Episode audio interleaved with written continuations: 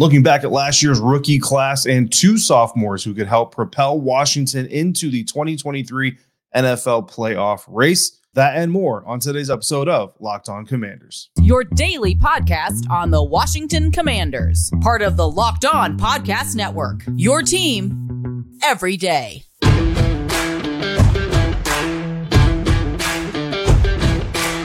Welcome to Commanders fans of the Locked On Commanders podcast, part of the Locked On Podcast Network, your team every day. This is your daily podcast covering the Washington Commanders. So please subscribe or follow for free on YouTube or wherever you listen to podcasts so you always get the latest episodes when they drop. I am David Harrison, credentialed member of the media covering the Washington Commanders for Commander Country, a part of Sports Illustrated's Fan Nation. You can find me there, here, or on Twitter at dharrison82, or you can text me anytime at 202 760 2644. And now you can find Locked On Commanders on the Sirius XM app.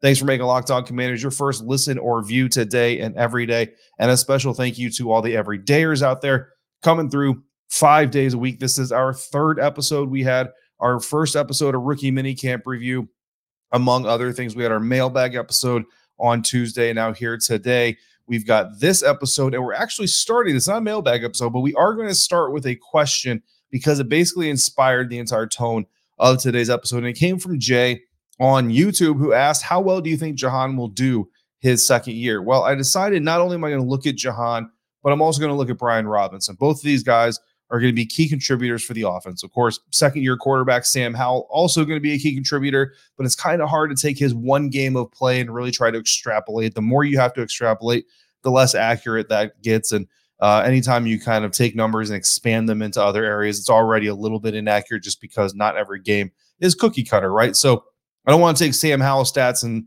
take one game and extrapolate over 17 potential games because that is a very, very far stretch, as it is with Jahan Dotson and running back Brian Robinson, who we'll get to here uh, in just a little bit. We're going to extrapolate some data. So, again, it's not completely accurate. It's not supposed to be a pinpoint prediction or projection of what a guy can do, but it just kind of shows you the pace that these two guys were on in their rookie seasons and what the potential could be if the Washington Commanders and Eric Bieniemy, the new offensive coordinator, assistant head coach, can find a way to maximize on the potential that these two guys showed in year one. So starting with Jahan Dotson, 2022 first round pick, number 16th overall selection in last year's first round after the Washington Commanders traded out of pick number 11 with the New Orleans Saints. The New Orleans Saints moved up and they took Chris Olave, uh, the wide receiver out of Ohio State. And that's really kind of where we want to start this discussion because when you look at Olave and Dotson side by side, you see here that Dotson played 12 games in the season. Of course, dealt with that hamstring injury. Chris Olave ended up playing 15 total games in his rookie year. Uh, 10 games started for Jahan Dotson, nine games started for Chris Olave. But in those games, Jahan Dotson had 61 targets to Olave's 119, 35 receptions to Olave's 72, 523 yards to Olave's 1,042 but he did he did surpass Olave in yards per reception, 14.9 compared to Olave's 14.5. And then Jahan Dotson led all rookie receivers last year with seven touchdowns, while Chris Olave came in with the rest of the pack uh, having four touchdowns. Of course, I don't show you those numbers just to say, okay, well, here who's better, the Chris Olave receiver or Jahan Dotson as receiver? Uh, you know, but because those two were involved in the trade, because both the teams involved in the trade did draft wide receivers, uh, those two guys specifically are going to be compared to each other uh, throughout, you know, from time to time throughout the course uh, of their career. So value is relative, of course, right? So while the stats, I mean, you look at the stats and basically Chris Olave uh, came out on top of Jahan Dotson in, in most of the stat categories. I think yards per catch uh, being more for Jahan Dotson than Jahan than Chris Olave kind of shows that explosiveness that we saw out of Jahan during the periods when he was uh, healthy, and of course the seven touchdowns compared to four really only just serves to reinforce that. But the value of each player is going to be relative, right? Because with Jahan Dotson, the Washington Commanders added a first round receiver to a group that already involved Terry McLaurin, uh, already had Curtis Samuel, and Curtis Samuel got healthy, stayed healthy last year while adding Dotson to the mix. So that certainly has an impact on how much usage, how many targets Jahan Dotson is going to get in there. And it also has an impact on how urgent the Washington Commanders had to feel getting him back on the field and back up to full speed after that hamstring injury. Meanwhile, the Saints got Michael Thomas back last year for all of three games. And because of it, the Olave was the highest targeted receiver on their roster as a rookie. And the second highest targeted receiver on their team, Jarvis Landry with third Jarvis Landry with 39. So Olave has 119 targets in his rookie season. The second highest targeted wide receiver on the team had 39 targets. That's a massive, massive discrepancy. The Saints' second and third leading target share guys were a running back in Alvin Kamara and a tight end in Juwan Johnson. So that certainly plays into how much, how many targets uh, Chris Olave is going to get. Now, the catches, you know what I mean, per target and all that stuff, the yards, the yards per catch, uh, all of those things. And you see that the defense really kind of clamps down on Chris Olave when they get into that quote unquote scoring range, leading to a reduction uh, in some of those tight ends. But of course, Dotson still this year is playing with Terry McLaurin. He's playing with Curtis Samuel. So, barring injury, he's still going to be competing for targets. He's going to be competing for snaps with each of those guys. And I think his best opportunity, I think it's pretty obvious, but his best opportunity to gain ground on target snaps, all of those things, is by taking away from Curtis Samuel. So, that's really where we get into this discussion of how good can Jahan Dotson be in year two. Well, last year, while missing five full games as a rookie, uh, again, he went down in that first Cowboys game.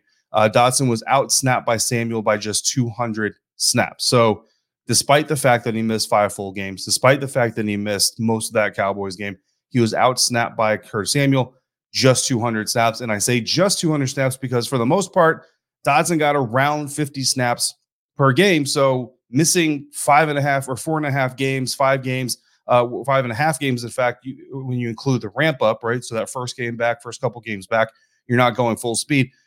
So really, if you want to do it, you can say you basically took about five and a half games away from Jahan Dotson because of the injury suffered, the time missed, and then the time having to ramp back up. Yet he still only missed four games. So there's a whole game and a half worth of snaps that he basically made up in that period of time. Now, the ramp up stage, he got snaps of 34, 45, and 38. So only hit 40 once, didn't hit 50 at all in those first three games back from the hamstring injury. But Dotson outsnapped Samuel in the first three games leading up to the injury. So right from the jump, the Washington Commanders essentially knew that Jahan Dotson, which is why he was a first round draft pick, was going to be an important part of what they were doing on offense. And beginning in week 13, the fourth game back, so kind of after that ramp up period, he outsnapped Curtis Samuel 282 to 220 so basically, a full game's worth of snaps made up in just from just the fourth game back to the end of the season, those last five games. Now, if you average Dotson's snaps when healthy, right? So if you take those first games before the injury and then the games following the ramp up, and you take those and you extrapolate those, you end up with 112 targets, 63 receptions, 962 yards, and 12 touchdowns. That's not to say that's what he would have gotten, but it is to say essentially when healthy, that is the pace that Jahan Dotson was on. So I think that's a fair benchmark to aim for for Jahan Dotson's second season. Again, you look at the usage trends, you look at the target trends, and you look at if he can stay healthy. That's always going to be a big part of this, right? If he can stay healthy, I think that's a realistic target. I think a little over 100 targets, 60 to 70 receptions, 900 to 1,000 yards, and you know 12 touchdowns would be great for any receiver. So you know if he can re- repeat that touchdown production, but I think eight to 12 touchdowns is probably a more realistic window. And if you compare those numbers, right, to second year receivers last year, so 2021 sophomore receivers, you're basically talking about a ceiling that is Miami Dolphins receiver Jaylen Waddle and a floor that is Los Angeles Chargers receiver Josh Palmer. So somewhere in that ballpark, uh, although Dotson's touchdowns were more than both of those guys. So essentially, if you look at those projections, uh, Jaylen Waddle, those those projections are Jaylen Waddle type targets Josh Palmer type receptions, Ja'Marr Chase type yards, and more than Ja'Marr Chase touchdowns. So that is about a realist. That's about as realistic we can get. Uh, you know, kind of tethering things down. And even as we call those realistic, you're talking Jaylen Waddle, Ja'Marr Chase type numbers. Those are those are big numbers, especially when you are again in a receiver group with Terry McLaurin and with Curtis Samuel, Dyami Brown. We'll see how he develops with uh, Eric Bieniemy's offense. So, what about Brian Robinson, the other, you know, not just the other sophomore, but the other sophomore that we really have a good amount of data on to try to project a second season's worth of production. That's coming up next on today's episode of Locked On Commanders, part of the Locked On Podcast Network, your team every day. And we're doing that today thanks to our friends over at Built Bar. If you're looking for a delicious snack, but you don't want all the sugar and the calories, and you need the best tasting protein bar ever, Built, you got to try this. Built bars are healthy and they taste amazing, coming in amazing flavors like churro, peanut butter brownie, and cookies and cream. They're so healthy, you're not going to realize that they're good for you. Covered in 100% real chocolate, they taste like candy bars, but they pack amazing macros like 130 calories, four grams of sugar, and 17 grams of protein. You can get them at your local Walmart, Sam's Club, or at built.com. At Walmart, you can go there, find cookies and cream bars, double chocolate bars, or coconut puff. If you go to Sam's Club, you can find brownie batter puff and churro puff. And at built.com right now, you can get in on the limited return release of birthday cake puff and red velvet puff. That's built.com. Whether you get it at Walmart, Sam's Club, or built.com, however you get it, you gotta try this.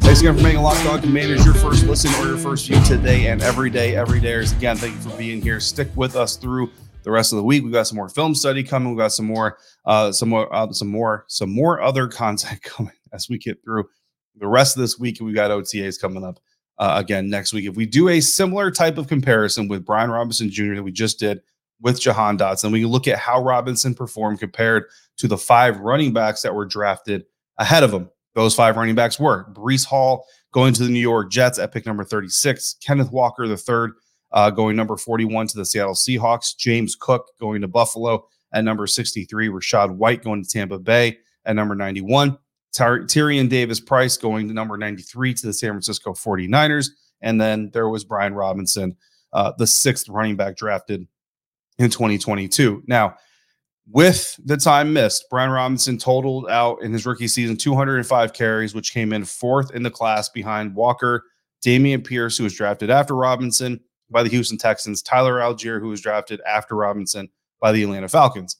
He had 797 yards, which ranked fifth in the class behind Walker, Allgeier Pierce, and Isaiah Pacheco, uh, who was basically drafted after everybody by the Kansas City Chiefs. Uh, yards per attempt for running backs that had at least 200 carries. You know what I mean? We got we got to narrow down the group just a little bit. 3.9 yards per carry uh, for Brian Robinson Jr., fourth place behind Allgeier, Walker, and Pierce. And then two touchdowns for Brian Robinson, seventh behind Walker, Pacheco, Hall, Pierce, Allgeier, and Cook. So really, if you look at the sixth drafted running back, your fourth, fifth, fourth, seventh in your class, that's pretty good value. It, kind of says you're right around the ballpark of where you probably should have been drafted. And the Washington Commanders can say we actually got slightly better production.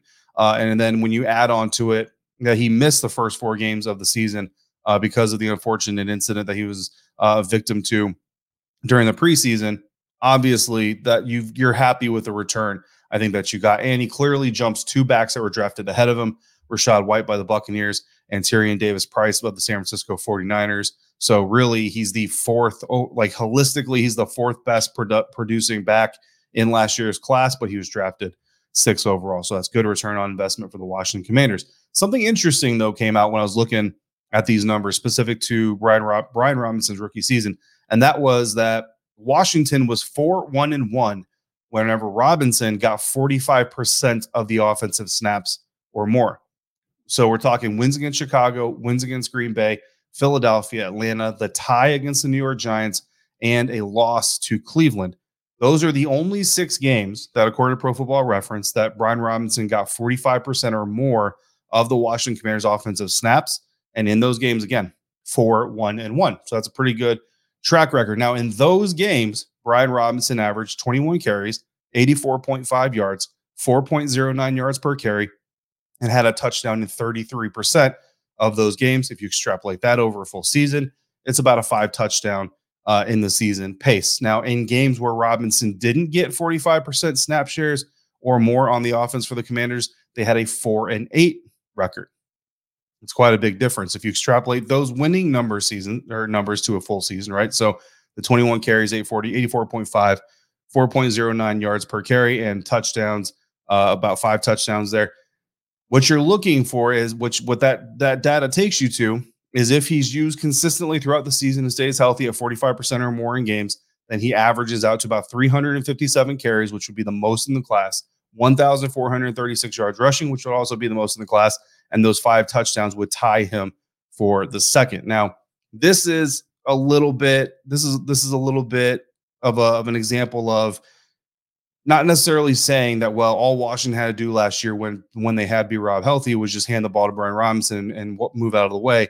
It is just an example of what can happen when an NFL team gets their best running back involved and he's allowed to build up a rhythm throughout the course of the game into the contest. In fact, when Brian Robinson outsnapped Antonio Gibson, whether that was 45%, 42%, doesn't matter. Anytime Brian Robinson outsnapped Antonio Gibson, Washington was four and two.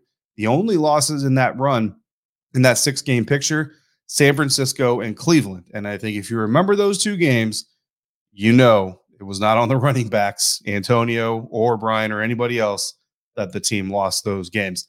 Uh, yeah, so I think we can all agree that wasn't on the running back. But if we take Robinson's averages that he had all of last season, so that includes the ramp up games, that includes the less than 45% snap carries, all of the games. We just take his yearly averages uh, for the for his rookie season, but you give him back those games he missed. He comes out with 290 carries in the season, which is first in the rookie class, and he comes out with 1,129 rushing yards, which is also first in the class. Now, it's important to note that the only three running backs that were drafted last year that played in all 17 games were Rachaad White, Isaiah Pacheco, and Trestan Ebner, who was a six round pick by the Chicago Bears. They're the only ones that played all 17 in 2022. So every other running back, you know, we say that Brian Robinson would be first in carries, first in yards, but you would have to go through and adjust everybody else's numbers uh, and tick them up as well. So he may not actually finish number one. But bottom line is, if he's number one there, he's going to finish top three uh, probably in all of those categories. And if you take Brian Robinson out of the rookie class and you stack him up against last year's second year running backs, those numbers would have ranked him first in carries among sophomore running backs in 2022, ahead of the likes of Najee Harris out of Pittsburgh and Travis Etienne in Jacksonville. And he also would have led the sophomores in rushing yards. So again, when Brian Robinson was on the field, he was certainly one of the better young backs in the National Football League those numbers also would have made him one of the better backs in the league, period. It would have made him the fifth ranked running back in carries and the seventh ranked running back in yards. So, just to give you an idea of the pace that he kept despite missing those first four games, having to ease into the schedule, ease into the offense, and despite missing uh, or in having and bouncing back and forth with Antonio Gibson as far as who's going to have more snaps uh, in a given game which could have been part of conditioning, could have been part of the ongoing recovery plan. So again, I'm not trying to cru- you know crucify anybody for making those decisions. It's just it's just the idea is just to give kind of a screenshot of the pace that Brian Robinson was playing on when he was on the field. Uh, fully healthy in 2023. If the Washington Commanders can get Brian Robinson that 45% snap share each game, then the pace he was running at would have had him competing to be a top five or even a top three rushing back in the NFL. So very interesting data and numbers there. And again, you know, not every game is going to be the same. Not every defense is going to be the same. So it's, it's hard. So you can't take those numbers and just say, boom, definitively top three, top five back. But the potential you can certainly say uh, is there. Now, there's another way to measure how well a player did in his first NFL season. And that's by looking at the way that people on the outside look at him. The better they think he was as a rookie, the better they'll think he'll they think he'll do as a sophomore. That is coming up next on today's episode of Locked On Commanders. In this final segment of today's episode of Locked On Commanders, looking at 2022 rookies Jahan Dotson and Brian Robinson Jr., the young receiver, the young running back, taking their performances, taking their data, taking it and turning it into a full season's worth of projections to kind of see what we might be able to expect from these guys uh, in year two. But the other part of this, you've got data, you've got stats, and all those things look great. And I think when you talk about the eye test, Jahan Dotson certainly passes the eye test. Brian Robinson Jr. certainly passes the eye test. But what about the court of public opinion? That's another wrinkle uh, in these types of stories that we haven't talked about here just yet. So we're going to talk about that now on this episode. And we're going to do that via a redraft, a 2022 redraft. And no, it's not mock draft Monday, so bear with me here. But ESPN did a 2022 NFL draft redraft ahead of the 2023 NFL draft. And they had all their ESPN beat reporters come in. They used their hindsight, they used current roster alignments, and they determined a whole new batch of picks uh, based on what these rookies did in year one and what their teams need uh, in year two. Of course, guys like Brock Purdy, for example, a first round pick in this redraft. No draft day trades were involved. So Washington was mock drafting here in this redraft at pick number 11. Although I would say the trade happened, so I would go ahead and put Washington number 16, but I digress. That's not my decision. John Keim, ESPN beat reporter covering the Washington Commanders, of course, uh, picked for the Washington Commanders, and he passed on wide receiver Jahan Dotson, and instead he picked North Carolina State offensive tackle Ikem Ekwonu, saying, quote, wide receiver Jahan Dotson is excellent and will be a dynamic slot, but number 11 is a bit high to take him. Washington could build a strong right side of the line with Ekwonu, then shift Sam Cosmi inside to guard and have a stellar pairing for a long time. Or they could shift Ekwonu to left tackle to replace Charles Leno Jr. Ekwonu started slow but finished strong and should be a fixture for the Panthers. Coach Rivera wants to build a strong line. He can do, do so with Ekwonu, end quote. And no, this is not another Camanther, right? Coming over, of course, you, you know, the, the Carolina Panthers connection there is going to be pointed out. So uh, in real life, Ekwonu went number six overall to the Carolina Panthers. And again, started as kind of slow, finished a little bit better. In this redraft, however, the Carolina Panthers passed on Ekwonu and took Tulsa offensive tackle Tyler Smith, who in real life went to the Dallas Cowboys at pick number 26. So it's a five spot slide for Ekwonu, an 18 spot rise for Smith, and Dotson falls to pick number 19. He makes it past 16, but he does go to the New Orleans Saints this time at 19. Uh, they took quarterback Kenny Pickett with the 16th overall pick, right ahead of the Pittsburgh Steelers. So they ended up with Pickett and Dotson.